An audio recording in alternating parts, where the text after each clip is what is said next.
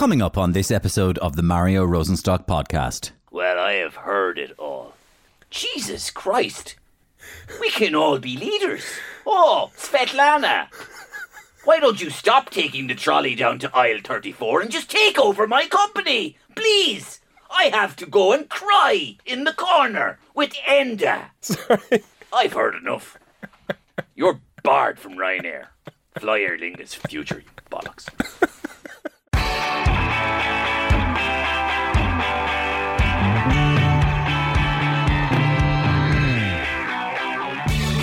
What a fascinating conversation we have for you on this episode of the Mario Rosenstock podcast.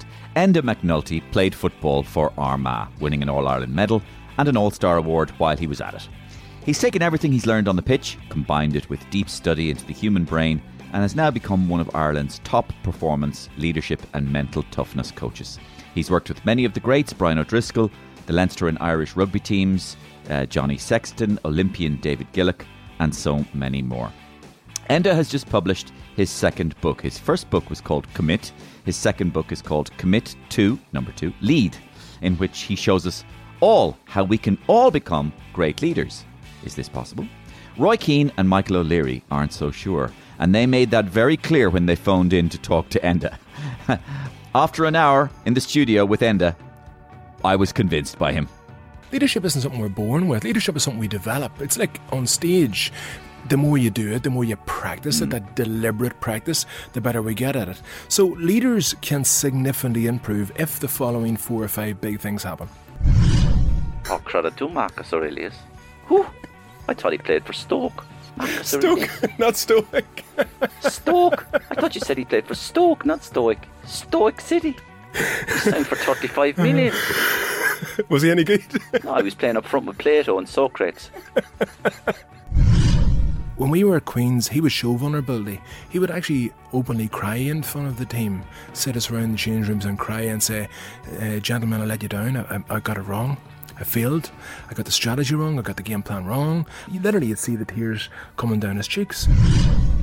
Mario Rosenstock, uh, thank you for joining me on my podcast. And the McNulty, I'm really driven. You're obviously really driven. But I'm learning. But I'm learning, and I'll, I'll leave it there. Thanks for joining me on my podcast, Mario. Good luck.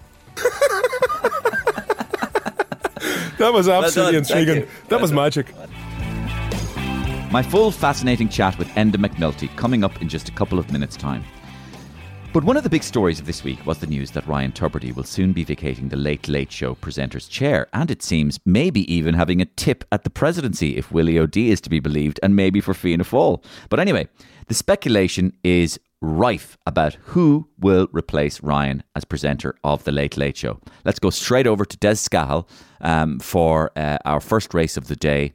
Uh, in Leopardstown. Des, uh, we go over to you for a very special race. Over to you, Des. Thanks, Mario. It's the Late Late Show presenters chase. A lot of runners and riders in this one. Big prize. Number two, Miriam O'Callaghan is a non runner. Miriam O'Callaghan withdrawn.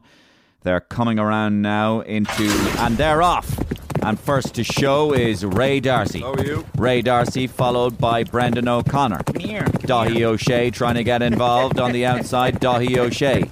Claire Byrne looking good on the inside. Claire Byrne. Marty Morrissey trying to get into it.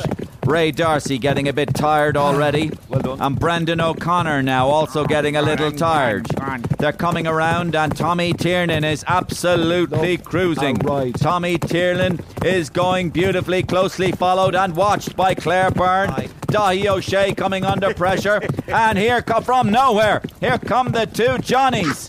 Two Johnnies, Tommy Tiernan, Claire Byrne, and one Johnny is gone. One Johnny is gone, which means that it's Tommy Tiernan, and they're riding with only one Johnny behind them. It's one Johnny being ridden along. Tommy Tiernan, Claire Byrne. Here comes Talking Bollocks. Talking Bollocks. And Dave Fanning flying on the outside. Tommy Tiernan, Talking Bollocks. And here comes the rank outsider, Enoch Burke. Enoch Burke, talking bollocks, one Johnny, Marty Morris, he's gone. Enoch Burke, talking bollocks, Tommy Tiernan, Claire Byrne, Bosco, Sigurdsson, Dustin the Turkey, they all fall over the line, and that's a photo finish for definite. Oh, what a race. Oh, they'll have to do this one again. And that race will run and run and run and run. Photo finish me arse. Okay, let's go straight over to the studio and introduce my special guest on this episode, Enda McNulty. We had this chat just a couple of days after Ireland overcame England in the Aviva Stadium to win the Grand Slam. Enda has worked closely with so many of Ireland's rugby greats, so we had to start there. This Irish rugby team that's had so much success and is having so much success, they keep talking about this word like the leadership group. Um, and that leadership group exists in the management, but it also exists on the team and in play as well. Um, you must be fascinated by the performance and leadership of this team as a sportsman yourself. Um, what can you see that they're doing that's that that epitomizes or indicates good leadership values? Well, I love the way you started with performance and leadership, and it's almost the intersection between both. So, getting the frog, um, uh, we'll go again with that. Take two. So, I spent my whole life being fascinated by performance and leadership, that's nearly now probably my whole adult life since I was 14 years of age. I still would say, honestly, Mario, I still haven't got the grasp of it. It's a fascinating subject. It's a genre that I am absolutely intrigued about. I'm intrigued about when I hear you on Today FM in the morning doing Gift Grub. I'm intrigued about the psychology you must be in to do all those different characters. I'm intrigued watching on TV or on stage to go back to your question about leadership and performance in the Ireland camp, I've sat in lots of those leadership group meetings and what they are is it's a round table at Carton House on the second floor, and it might be Joe Schmidt and Michael Carney and Ger Carmody. Uh, and Andy Farrell, of course, back in Joe's time, and now with Andy Farrell's time, it'll be Paul O'Connell, it'll be Simon Easterby, who's a brilliant leader, brilliant coach, very humble man, incredible professional. It'll be obviously John Fogarty, the scrum coach, so it's all the coaches. It might be Gary Keegan, and then the leadership group, maybe eight or nine guys. Who is that? It's of course it's Sexton when I was there, it was Rory Best, obviously, as the captain, and I was there, it was Paul O'Connell or it was Brian O'Driscoll, and all those leaders have different leadership styles including Joe and Andy. And all of those leaders bring their different agendas and their different, let's say, approaches to leadership. Some were thinking about the young players, some were thinking about, you know, what do we need to do after the match if this hype gets crazy and so on. And it's a very open agenda. Uh, it would normally be chaired by either, obviously, back in the day it was Joe Schmidt. I've been in leadership groups chaired by even Declan Kidney. Uh, obviously now to be chaired by Andy Farrell, but he's a much more empowering coach. So he empower, uh, he would empower. Sorry, my northern accent gone crazy. he would empower uh, the Johnny Sextons and the Conor Murrays, of course, the Robbie Henshaws, uh, the Garry Ringroses, and all of those leaders are brilliant leaders, but they've got different strengths. And I think Andy's, it's fair to say, he's a strength based leader. And what is a strength based leader? People who uh, play the leader to the biggest strengths, not mm. worrying too much about what your weaknesses are. It's a bit like if, if I work with Mario Rosenstock in the next five years and I try and make you the best financial guru into the FM, I'm probably going to be in the wrong uh, page in the wrong. You'd definitely genre. be on the wrong page. Yeah, my, my understanding could be wrong. You so don't need a person with multiple personality disorder doing the accounts. Certainly, you don't need a person who does Bertie Ahern impressions in charge of the money. I was actually nervous as hell coming here today because one, one, one, of my good friends on the Armagh team, Benny Tierney, he's a brilliant comedian. He's, he's probably tried his whole life to be as good as Mario Rosenstock. Ah. So on the back of the bus going to the big Armagh games, I'd be literally quaking in my shoes, not about the game, but that he was going to take the piss out of me on the right hand side on the bus. So I was walking here absolutely nervous oh, as not hell. At all. Let me relax you because there's loads of people who ring into this show as well, right? And the first person on the line is Gerry Adams. Would you say hello to him? Johnny, how the hell are you doing? How are you? And uh, first of all, let me say it's great to hear you talking about power. But the second thing is you mispronounced the word empire. I know you blamed it on your Armagh accent, but there's nothing to be ashamed of coming from Armagh. Well, so I want to hear say it with me now. Can you say situation? Do you know how to say situation? Look, I'm calling the shots here. Sorry for using the word shots. Uh, will you just say empire? Now. Anda. After me, Empire. Empire. There you go. Now, I'll be listening in to the rest of the conversation. I'm not going away, you know. So just. I didn't think so. so just, I'll be hanging around. Thanks, Gerry. That's brilliant. Gerry, see, he must have made you feel relaxed. brilliant. So anyway, so so so so so so uh, so jo- so Andy, uh, strength strength based. that means he he concentrates on the strength of his team and himself. I think he was a brilliant player himself. He was. So he had the ability as a player to really empathise with mm. other players. I think the great coaches to become the great players to become great coaches, they're very few. If you look at the great coaches in American football who make it the big time, uh, sorry, the great players who become great coaches, mm. it's less than five percent. Mm. So Andy Farr is one of those people who was a brilliant player and now is probably even a better coach. Does this indicate the idea that the attributes that make you a great player uh, aren't necessarily uh, there for making you a great leader? Yes. And what are they? Well, the attributes that make you a great player, of course, initially are very individualistic. So it's very much about can you execute the basic skills with exceptional, let's say, performance under pressure every time. Uh, what makes you a great leader is can you get people to follow you, nice and simply. Can you get people to follow you, whether it's at, you know from a rugby point of view, can you get your whole unit, your whole you know forward unit to follow you, your whole backs unit to follow you. Then can you get the team to follow you? Then can you get the squad to follow you? Johnny Sexton's managed to get the whole country to follow him. So has Paul O'Connell and Brian O'Driscoll and Rory Best and people like that. What makes you a great coach then is a different skill set again. Ah. So you'd see coaches different to leader. Yes, hmm. absolutely. Hmm. Because I know a lot of brilliant leaders who would not be good coaches. I know a lot of great CEOs who are very poor coaches. Although it's interesting earlier you mentioned the word intersection and the crossover. Although there's a very strong crossover of the need for coaching skills if you're a great leader. Okay, you're you're you're ident- you're, you're cutting th- you're you're you're splitting things up nicely now. So try and then be parse this more for me. What is a leader?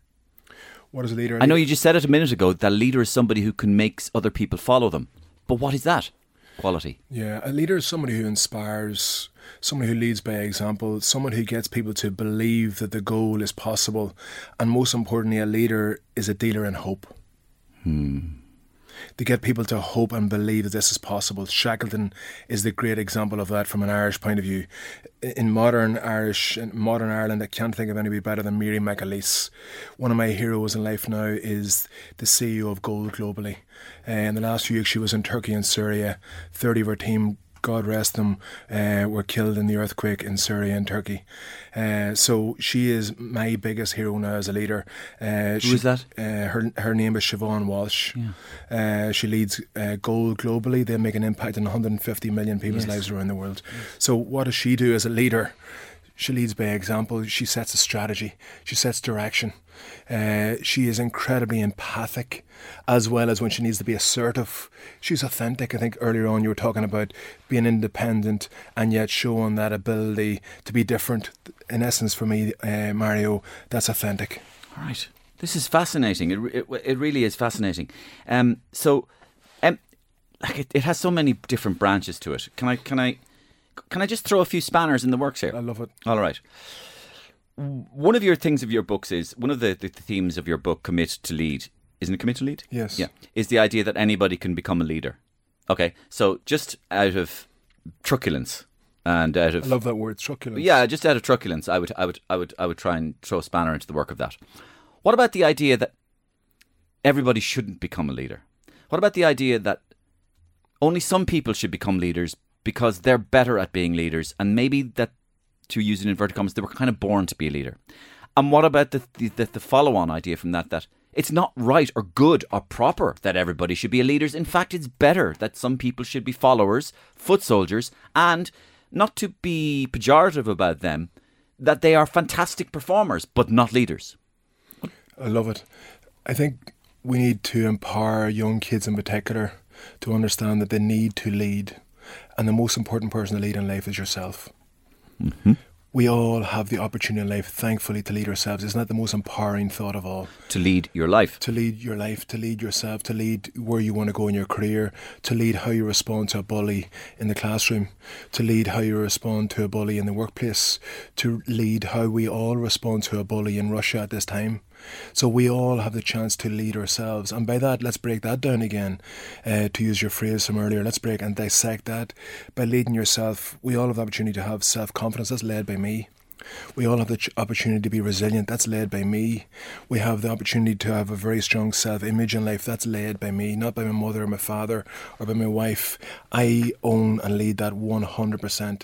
And the great psychologist Viktor Frankl, uh, who survived the, the Holocaust, uh, obviously in the Second World War, he spoke about that concept that ultimately man and woman's greatest freedom is that we get to choose how we respond to adversity in life. Mm. And for me, that's leadership. That's leadership of mind.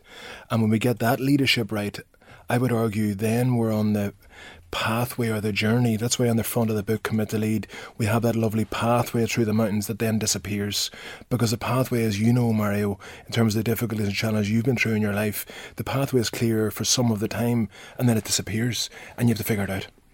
So I I would strongly argue that every single person listening to this podcast, and I'm literally fascinated every time I listen in, whether it's Louis Walsh or whether it's Jarlath Regan, whoever it is, I'm fascinated. Every one of those are leaders in different ways. But every listener, whether they're running, as a good friend of mine talks about, whether they're run a Tidy Towns uh, committee in Blackrock, County Louth, or whether they're running a global organisation and they need the organisation to make sure they're thinking of the planet, because we're all going to have to start to think about that in a big way in the very near future. Yeah, absolutely. Um, one of the things that I've noticed about, from my, if I can jump in and just uh, speak about, you said that a lot of people in who appear on this podcast are leaders in their own right, and one of the things I've noticed that's common around leadership, uh, or maybe, maybe becoming le- a leading light in your field, is resilience. And so uh, we've heard a lot about resilience, and from you know even Rocky Balboa about you know like, not how many times you're hit. Are you slagging my accent again? No, it's it's not my arm there. It's, it's you know we've all we're all used to the guy that's not how many times you get hit. It's what you do after you hit. Hit, you get up. So we know what resilience is, and in fact, it's become a little bit of a cliche. It Do, has. do, do you know? But mm. but but I found that people who can, I found that people who can, to, to use another expression, dust themselves down, get on with it, and literally keep going, uh, are much more likely to be successful. And I know, even hearing myself saying that, it's a truism. Of course, it is. But we get in ourselves in our own way as human beings too much. And so, what you say about leading your own life is resonating with me because as humans we get in our own way too much um, and here's another one and the other one uh, just you jump in and comment on this if you like um, my wife actually is a big big follower and uh, reader about uh, stoic theory and stoicism and she's taught me a lot about that and I've really been interested in in in her uh, looking into that and t- for listeners out there who aren't quite sure of what that means um, were you may have heard of the Stoic philosophers, but Stoicism, to, to to parse it down to its simplest, would be the idea from one of the, the authors of this book that the obstacle is is is the way. Uh, that actually the obstacles you face in life aren't obstacles; they are the instruction by which you will reach your goal. Uh, to negotiate with these obstacles, to learn from them, to embrace them, to fall in love with them in a way, is the is your path to success. It's the people who see the obstacles as big black door walls that will stop them getting from where they want to go. That is where that is that is where it ends for people. Not to embrace the obstacle, to jump on it and to work with it and to be ma- find it to, to, to be malleable.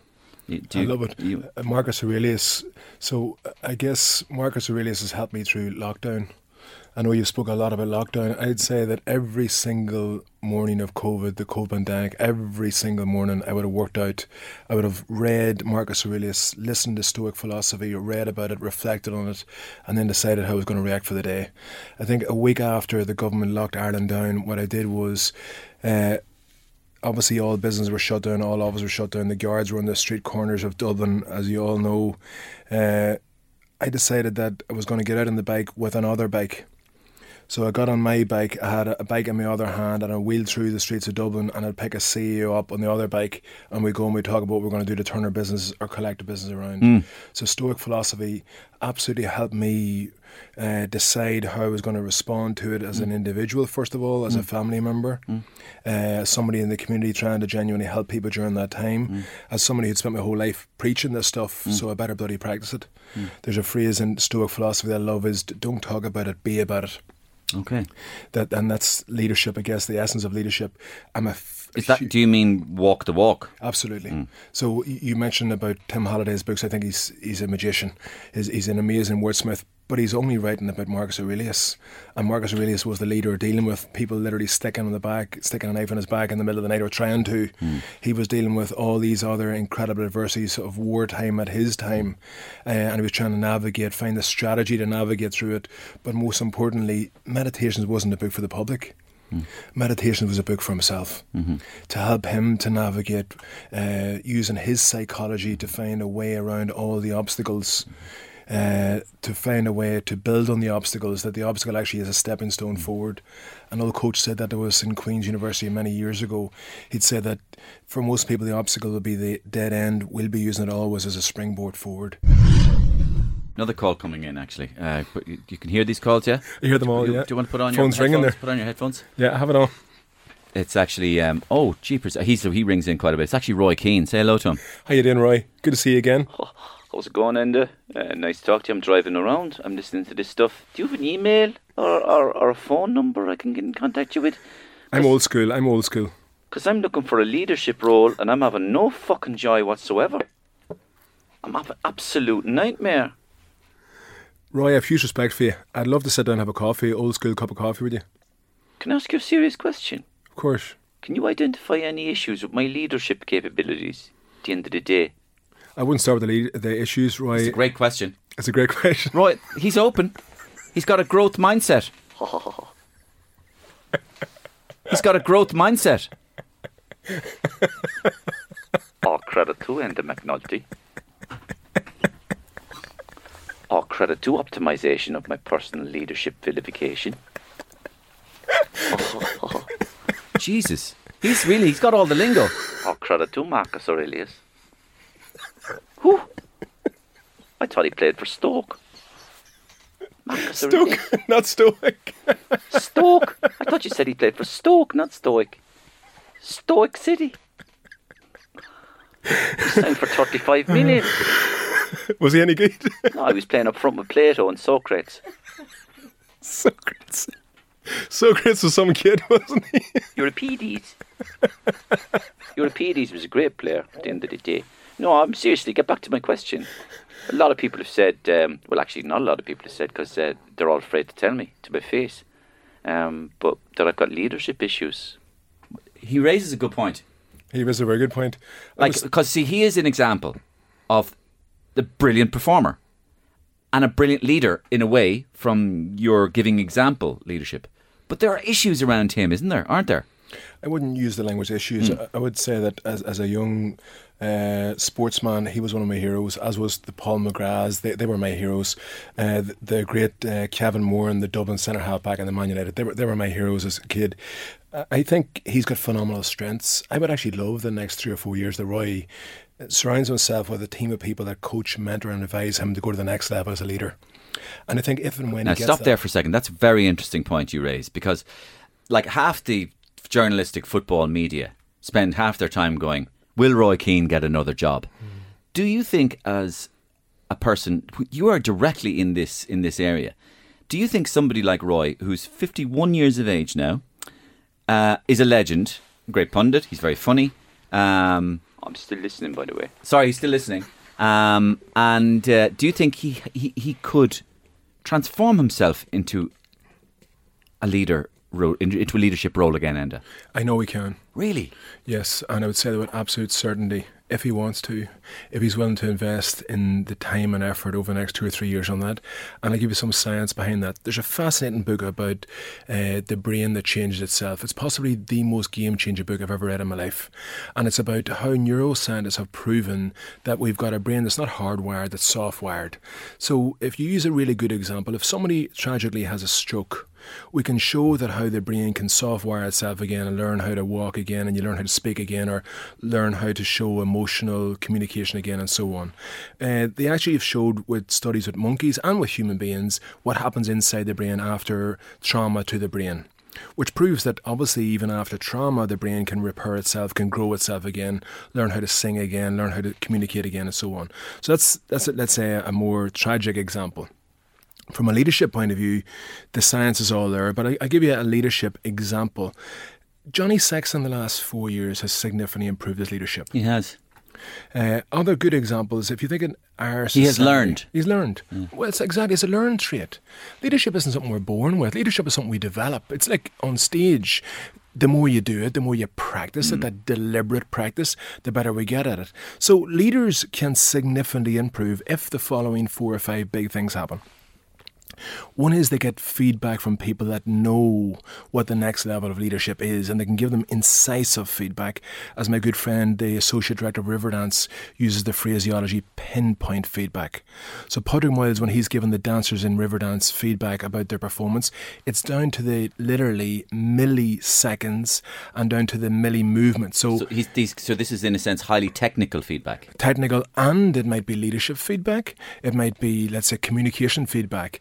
So to get somebody that you trust your life with and give you that quality of pinpoint feedback, and it's not necessarily people uh, Okay, so you've just brought up a word though there, and that's that, that is trust. trust. You've got to show trust. So if I was, I'm just thinking of Roy Keane here in this thing, right? So in other words, he's then got to invest trust in somebody. yes. Yes, and, and again, there's lots of people in football that I'm sure he does trust. Okay. Scholesy. Scholesy. Sir Alex, He might sit down with Sir Alex. I don't think Alex would be in the picture. I don't think Alex. Fucking traitor. Fergie. No, no, no. No, I think Enda. You know, uh, maybe, to be credit credit to Scholesy. Yes. You know, um, and Butsy. But, you know. Brucey. Fer- What about Brucey? Brucey. Uh, Brucey, yeah. But not Fergie. Not Fergie, In fact, anybody at E at the end of their name, no, including McNulty. So maybe it's somebody like a Martin O'Neill then. Somebody that he trusts that he works Yeah. with, that he trusts their leadership, hmm. not just their coaching. So I think it's get that quality of feedback from somebody. All right. Trust is, is definitely important for the person giving you the feedback. Okay. The second thing is maybe some deep reflection in regard to self awareness. Because that's going back to that self leadership. All right, let's just jump in there for a second. I do get the impression that the gentleman in question, Keane, uh, is highly intelligent and therefore has a capacity for self awareness. Very, uh, definitely highly intelligent. Difference between intelligence and emotional intelligence. Yeah. An old coach said to me many years ago, everybody's intelligent. Let's ask them how intelligent they are.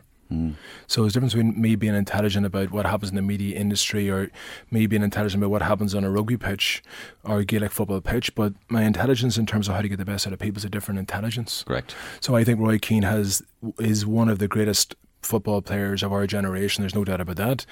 But perhaps there's an opportunity for him to develop intelligence from a leadership point of view, emotional intelligence, and we talk about that in the book Commit to Lead. Very much so. So emotional intelligence, EQ. EQ. Uh, AQ is going back to resilience from earlier on. TQ is team quotient, showing those little behaviours that are different now for working with an 18 year old than whenever I was an 18 year old. Because whenever I was an 18 year old, the coaches could come in and read the riot act and you better sit up and take notice very quickly. Now, the 18 year olds, you have to be much more gentle with them. You have to be much more positive in your coaching style with them. So perhaps there's an opportunity for Roy to develop more EQ. And again, that is a developed skill if we practice, if we get coaching, if we reflect. He's come. Here we go again, the hand around the fucking shoulder argument. I'm fucking sick of hearing this. Oh, fuck, oh, you're grand. It's okay, you're only 10 minutes late for training. I put my hand around your shoulder and go, okay, yeah, do you want a sweetie? Eh? Do you want a wibbly wobbly wonder? You know? Oh, it's okay, is that what you're saying? I don't know, you know. That's fancy Dan shite to me. A wibbly wobbly wonder. No, I think great leaders decide when to be putting your arm around the shoulder and when to look you in the eye and say, this is not good enough. That's what the great leaders do. And I think Roy Keane has lots of the great leadership characteristics. But I would say, and I would be straight and say that clearly he needs to develop other characteristics and he needs to improve those characteristics if he wants to be coming back to. Wouldn't uh, it be fair to say he doesn't seem to show the willingness to do that if you judge him by the way he speaks in interviews? He's he's a little intransigent in in interviews. I mean, again, I would say he's, he always struck me as being highly intelligent because you can see that about his alertness and quickness and deftness and how you can see it in his eyes. You can often see people's intelligence in their eyes, um, but he seems to be quite intransigent in his views. Roy Keane isn't the type of person who seems to go, yeah, I wonder, uh, maybe, uh, maybe I should rethink what I just said there. Or you know, he just seems to be absolutely fastened in on what he said is Lo- locked in. he's locked in. He's non-growth mindset. Yeah. So if you're locked in, the danger of being locked into one view of the world is you're not open to the other view. This is what I'm saying. And you mentioned about being open earlier on. So isn't that what great coaches do? They get people to open up. Yeah. And they do that not in the first session. It's a bit like you being on stage. You're not doing that in the first minute, but you're hoping by the end of that show you've opened the whole audience up. I, I think Roy Keane absolutely has the potential to become a great coach again.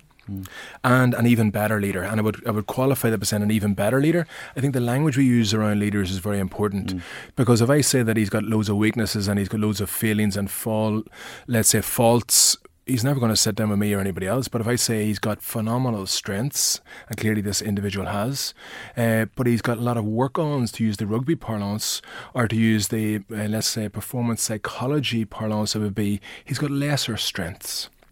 I think he needs to work on his lesser strengths. I can tell you that I've got massive lesser strengths, uh, and I've had to work really hard on those in the last ten years. One of those, and I know you've spoke very openly about that, uh, even on uh, Tommy Tiernan. You showed- Family stuff. family and vulnerability. Yeah. So, like ten years ago, there's no way I would have opened up about any of the challenge I've had in life and the difficulties and my fragilities and you know weaknesses. No way. It's interesting. Do you mind me asking you what age you are?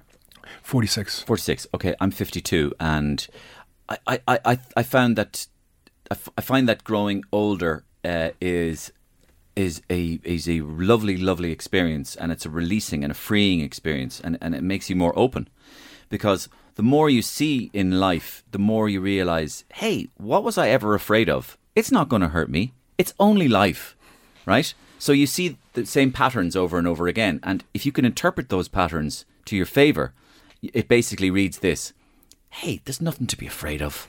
You are just a person. You've made mistakes. You're flawed. Um, but so are the people around you. And it's not. Sometimes it's not their fault. It is what it is. Don't beat yourself up. And that's what I was basically saying to Tommy. That I come from a flawed, very flawed, and unusual family background, an unusually uh, difficult family background. But lots of family backgrounds are difficult, and I shouldn't feel as if I need to beat myself up about it or be ashamed of it. And I and I certainly shouldn't feel as if it has scarred me. It it has made me probably part of who I am, and and that's a good thing as well. So uh, so that's what I've learned getting older as, as well, and that's an that's a, that's an interesting thing as well. Yeah, well, I think that's incredibly inspirational, if you know what I'm saying. And I think we've all, again, go back to that moral obligation. We've got a moral obligation, particularly for young people, to get them to be okay with it not being okay. Mm. Agreed. So there's a mental health campaign recently. Uh, it says something like it's it's okay not to be okay, which I totally agree. If I was to put another sentence in that, I would say it's okay not to be okay, but it's not okay not to support the person who's not okay. Yeah. So I think we've we've all got that opportunity in life to support somebody who's not okay, and we know that in Ireland now we're getting much better at opening up about those mental health issues, not only in men but in men and women of all ages. We're getting much better from a leadership point of view of knowing that vulnerability. Uh, and I speak about a brilliant story of Desi Ryan in that capacity. I spoke to him on Sunday night. One of my best friends in life. He's 83 years of age, ex-fireman, New York City, pound for pound the best leader I've ever met in my life, bar none. Uh, he's unbelievably in love with his wife Mary. He's unbelievably love with his young kids. Uh, I've actually met his grandkids and trained along with him and his grandkids. He's fitter than his grandkids away up there in County Derry and Tyrone. But when we were at Queen's, he would show vulnerability. He would actually openly cry in front of the team, sit us around the change rooms and cry and say, uh, "Gentlemen, I let you down. I, I got it wrong. I failed. I got the strategy wrong. I got the game plan wrong. I ill prepared you. Our practice wasn't good enough. I didn't see that coming." And he would he literally you'd see the tears coming down his cheeks. So as as a young man to see this iconic leader, and we knew he was just a brilliant leader, to see him crying, it it almost it really registered with me about wow, that's leadership isn't the autocratic style. We're going to climb over the top of the Alps like Napoleon Bonaparte. Uh, we're going to be like Angela Merkel, showing that almost stoic leadership all the time. It's that vulnerability, that softness, that that complete vulnerability to show exactly how you're feeling right there and right then. Uh, I think that's what the great leaders are now doing. 10 years ago, we weren't mature enough, maybe from a leadership point of view, but we're getting more and more mature, I think, as a society in Ireland. And I hope in the Western world, post Trump, and I hope it's post Trump, uh, the Biden era of leadership is much more authentic. It's a more respectful leadership. 100%, yes. Oh no, no, it is. Carry on. Uh, so I'm very passionate about that. Yeah, no, it is. It is, and it is. Yeah, um, to show uh, weakness is, or not weakness, to show openness and vulnerability is is is a strength. Here's another thing, related that that I've noticed, and you can riff on this as well, and that is really hard thing to do. Really hard thing to do when you think you are a person who goes the way they go. That kind of person finds it difficult to not only admit they're wrong, which is one thing, but possibly part of a growth mindset when you do. But even more hard is to say you're sorry. And that's something I'm learning the value of more in my life. I have a long way to go uh, because it's hard. It's hard to look somebody you care about in the eye and genuinely say, I'm sorry. Uh, that's hard. It's incredibly to, hard. To row back, to take a step back, just row back. It's it's not easy, but I think that incredibly, when you're able to do that genuinely with somebody, it is hugely powerful, uh, powerful, Wow. and sends that person a huge message of confidence Wow. and opens up their world. Wow, that's intriguing. Uh, I have an advisor and a mentor of mine who's an ex advisor for the Irish government to the US government. His name's Tim O'Connor. He's a conciliary for the Irish government to the US government. Fascinating gentleman. He's now, he'll not mind me saying, he's 70 years of age. But I meet him once a month and we spend three hours or four hours together and he's coaching me, mentoring me, guiding me, advising me, challenging me. We have a brilliant lunch or brunch and literally it's four hours of learning on steroids is the best way I can describe it. And in the last conversation we had in Ranelagh in a lovely little coffee shop, we asked the girl, was it okay? They were closing up. We asked the girl, was it okay? We could sit there for a few hours just chatting and she gave us that courtesy. And he used a brilliant phrase uh, that in the North back in the day, when they had the staunch IRA, and I know you'll bring in Gerry Adams in this later on, when the, the staunch IRA, uh, when they had the INLA, when they had the UVF, when they had Thatcher, when they had the Irish government, the US government, we're trying to bring them all together. One of the things that he came across was at the end of a sentence, when you're a really good leader with diplomacy, you don't have an exclamation mark, you have a semicolon. Hmm. In other words, you make your point, but you're open that the person sitting across the table from you, let's say the Nelson Mandelas, Continues or or, or, or takes something from it and continues your sentence almost. Exactly, and, and you're on. open, and you're open. You're, so, in other words, exclamation mark means that's my position, Mario, and that's the way it is. Versus if it's a semicolon, let me understand your perspective. So Mandela was probably the epitome of that. It isn't it's my way or the highway. It is this is our position, but I'm very open to what your suggestion is. In other words, we're going to merge and have a medley of ideas. Uh, that's one uh, response to your lovely vignette. The second uh, addition to that, you, you mentioned about saying sorry. Uh, I found that difficult my whole life. I think all of our listeners would find that difficult. Yeah. I tell you what, I've also found very empowering, and that is saying thank you in a very meaningful way. And that's what I loved about this book. This book, in essence, is a way of saying thank you to the people who've been incredible to, to me in my life. I've been unbelievably lucky. I continue to be unbelievably lucky, but I want to be brilliantly lucky in the next 30 years as well, because I think lucky is at the intersection when you're good to people uh, when you genuinely always strive to do the best thing for all the people in the room, uh, and send thank you to people. I I heard Oprah Winfrey talking about that concept. She said the greatest prayer you need in life is to say thank you. So when I'm struggling with something that's going on in our business, uh, um, our company's called McNulty. When I'm struggling with something and we've lost a big contract with a global client and they're going bust or they're cutting 10,000 people or whatever it is, when I'm struggling, I just put myself to sleep by saying thank you about I'm not exaggerating 150 times. I'll say thank you about the wife that I've got, a beautiful wife I've got, Julia. I'll say thank you that we're blessed to be pregnant now. I'll say thank you for the amazing mum and dad that I've got. I'll say mm. thank you for this industry that I'm in, which is about working with good people, leading them, coaching them, inspiring them. Mm. I'd say thank you for an amazing interview like this. And I'm not being over the top with that. Some people saying that's very soft. I can tell you it's an incredible medicine just to say thank you for what we've already got. Mm. And I think by saying thank you for what we've got, you're so much more open mm.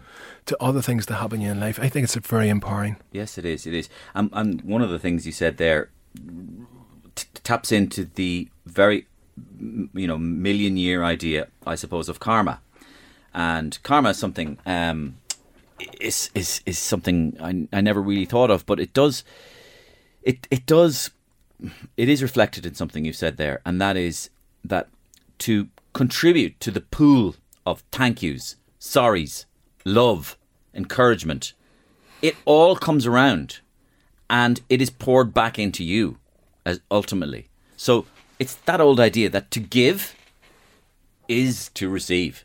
Absolutely. I think the secret to, to living is giving. I firmly believe in that. I think, you know, the other phrase, and I know some of these phrases are very hackneyed, but it's the science behind them. Mm. Yeah. Mm. You know, you reap what you sow. Uh, I remember reading a neuroscientist perspective on that, that basically our subconscious mind, if we're implanting our subconscious mind with positives, with things that are good, with gratitude, Mm. what we're really doing there is we're preparing the mind for a later stage receiving that. Uh, so I'm a huge believer in this, obviously, the power of the subconscious mind. A, a really famous guy called Joseph Murphy wrote that book. I think way back in the day, Padraig Harrington was interviewed by the Irish rugby team in camp many years ago. I was actually meeting Johnny Sexton. I was only working with Leinster at the time, not with Ireland. And Sexto gave me a text after it to say that Harrington was in the night. I said, "Oh well, great. I'll always be trying to learn. What did he say?" Uh, he was fascinating. He was brilliant. But you know, but what, give me something specific. I'll never forget. Johnny texted me and he said he told us about a book that he was reading. So I said, "Of course. What's the book?" The book was "The Power of the Subconscious Mind" by Timothy. Sorry, "The Power of the Subconscious Mind" by Joseph Galway. Uh, very, very fascinating book by Joseph Murphy. Apologies. Tim Gallwey is the inner, the Inner power game. of the inner game. I read the inner game when I was 14. so I played tennis. See, I played tennis all my life, and my coach. Oh, seriously. So my coach, yeah. So I played tennis all my life. Since I, was- read that at 14? I read it when I was 14. So did I. That was the first book that, that opened me up to this. Yeah. thing. My dad handed me that book at 14. and I'll never forget it. I'll never forget it. Timothy Galloway and um, the inner game, folks, is a kind of a kind of tennis for Zen Zen Buddhism meets tennis, like Zen and the art of I'll, motor. I'll, motors. I'll do I'll do a coaching session with you on the court. yeah, There, there's an offer. I'll, I'll love to do uh, coaching. Where do you play? I play in Carrickmines. So Yeah. uh, out in, um, so the one of the analogies that they remember the analogy that they used was uh, you know consider the tennis player you're playing against and you're getting you're getting hosed, and uh, he just he for example he's he's just can't lose he can't miss, and then you change sides it's it's it's six love and it's five love and you change sides and you go Jesus you can't miss that forehand today, and then you win the match because he can't he just can't hit a forehand for the rest of the the, re, the day. And of course the reason is because he suddenly he suddenly started thinking about it. He suddenly started thinking about his forehand instead of behaving automatically. Wow. and instead of um, behaving automatically in his subconscious almost mind. That place where um, Martina Navratilova originally coined the expression the zone where he was he was playing out of his mind. They another one they say because when your mind gets in the way, it stops you from playing. But what he was doing was he was enjoying his tennis and he was playing beautifully with his forehand. But the moment he began to think consciously about it, he could not hit a ball, and that's uh, what the inner game strove to get around to play in a state that is out of your mind, that is. Uh, subconscious or, or out of consciousness The zone of optimal functioning. If, every Yeah. if every performer or, listening in, exactly or, or in the flow In the as, as, flow. as another Mihal expression sent me high. Yeah. yeah, fascinating. So on, on that flow state of again, you were asking me about my work earlier with elite performers. In essence, that's the role of the great coaches, is to get people in flow. yeah And if you can get people in flow, Ireland have done that phenomenally well during the Six Nations. If you get people in flow, they perform to their optimal. They perform in that zone of optimal functioning, and that's where it's at. Now, that's not only about the mental game, as you know from your tennis world. It's about thousands of backhands. I watched Maria Sharapova at IMG in Orlando. Uh, watched her on court in her practice. I think I literally watched her doing a thousand serves before she took a break. It was like that, like that, over and over and over and over again. And I think sometimes in elite performance, we forget about the importance of practice. And we forget about the importance of the practice done away from the crowds and the bright lights, as Muhammad Ali used to say.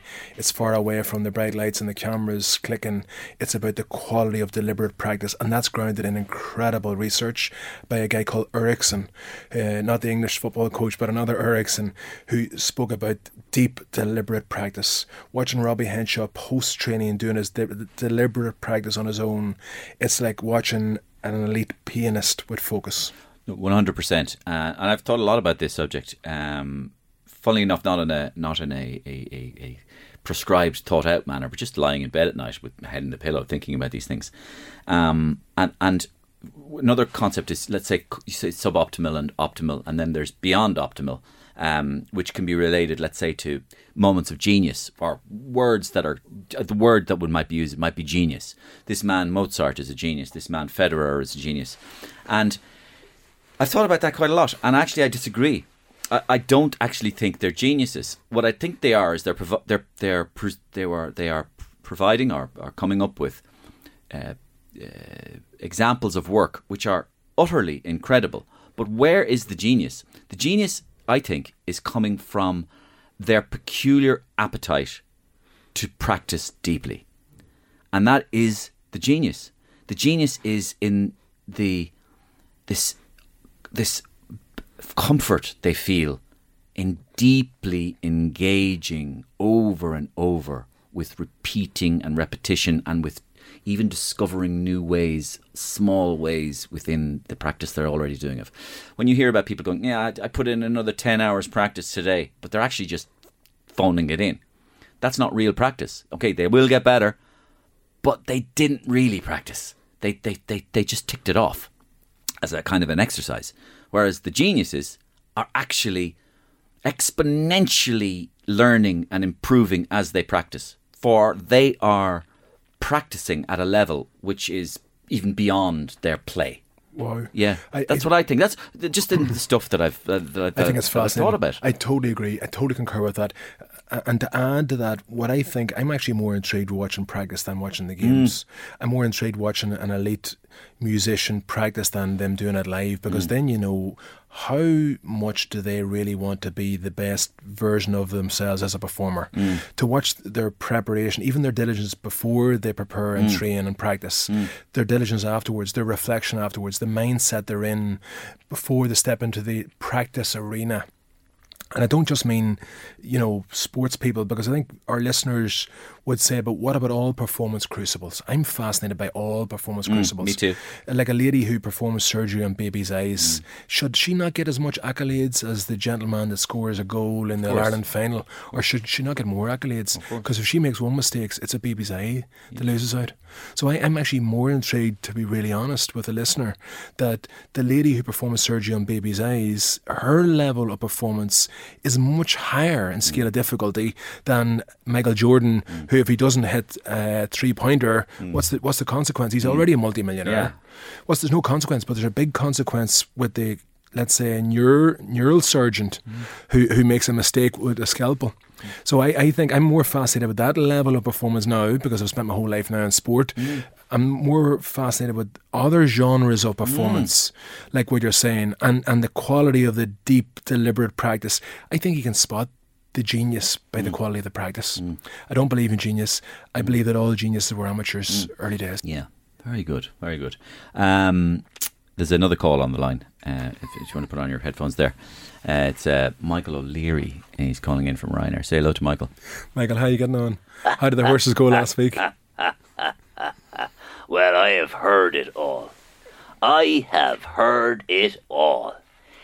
Semicolons, hands around the shoulders, Nelson Mandela, my bollocks. What is wrong with a psychopathic autocratic leader? What is wrong? Uno voice, uno doce, I'm right, you're wrong, shut up, 1999, get out, fly to Bratislava, one way. I'll give you a coaching session out there and you won't be coming back. Jesus Christ. We can all be leaders. Oh, Svetlana. Why don't you stop taking the trolley down to aisle 34 and just take over my company? Please. I have to go and cry in the corner with Enda. Sorry. I've heard enough. You're barred from Ryanair. Fly Aer Lingus future, you bollocks. well talking to you. Another caller on the line. Say hello. How you doing? It's Enda. And the Kenny? Enda Kenny here. Boom, boom. Really enjoying the conversation. I loved it, the way you started about bikes, riding bikes and finding another man with a bike. Bikes. Bikes, bikes, bikes. Nobody, and leadership. let me tell you about leadership. One of the best things you can be as a leader is knowing like you look like what you're talking about, even when you haven't got a clue. That's the secret of leadership. And the second secret of leadership is pointing. If you point enough in enough directions, everybody will think you're making a point, whereas actually you're just swinging your arms around. It's easy. Now, if you can do that while riding a bike with your best friend, pointing, right? Someday, somewhere, somebody's going to go, he knows what he's talking about. Boom, boom. Did you ever see the film? And answer me this. I need to pay you for this. This is therapy. Did you ever see the film Being There? no. Watch it. Peter Sellers plays a gardener called Chauncey Gardiner. He's basically very mentally challenged, but he ends up becoming president of the United States because all he talks about is flowers in the garden. And he goes, The flower needs to be fed water, and water is important. And everybody goes, Jesus Christ, the guy's a genius. That's the way I watched it. That's the way I did it. A little bit of pointing thrown in, and some whingers and a few of that. You're brilliant. Any fella who can get away with what I did, called Enda, is good in my books. Genius. That that's is genius. I, that's what I call genius. Enda Federer. Enda Federer. Mario Rosenstock, uh, thank you for joining me on my podcast, and the McNulty. Um, I'd like to thank you for joining me. I'm really driven. You're obviously really driven. Thanks, Enda. But I'm learning. But I'm learning, and I'll, I'll leave it there because I'll leave it there. Thanks for joining me on my podcast, Mario. Good luck. Thank you, Enda. What an experience. Every one of these podcasts oh, is different. That was so unusual. That was absolutely thank intriguing. That was magic. Well that was absolutely Oh, magic. no, thank you so much. And that's it from Enda, and that's it from me. You can contact me directly, Mario Rosenstock at gmail.com, to vent, to tell me what you would change about the podcast, to tell me what you love about the podcast, to give me ideas for any sketches you might want me to do. I read them all and I get back to about 95% of them. Thanks again for joining me. See you same time, same place, next week on Go Loud.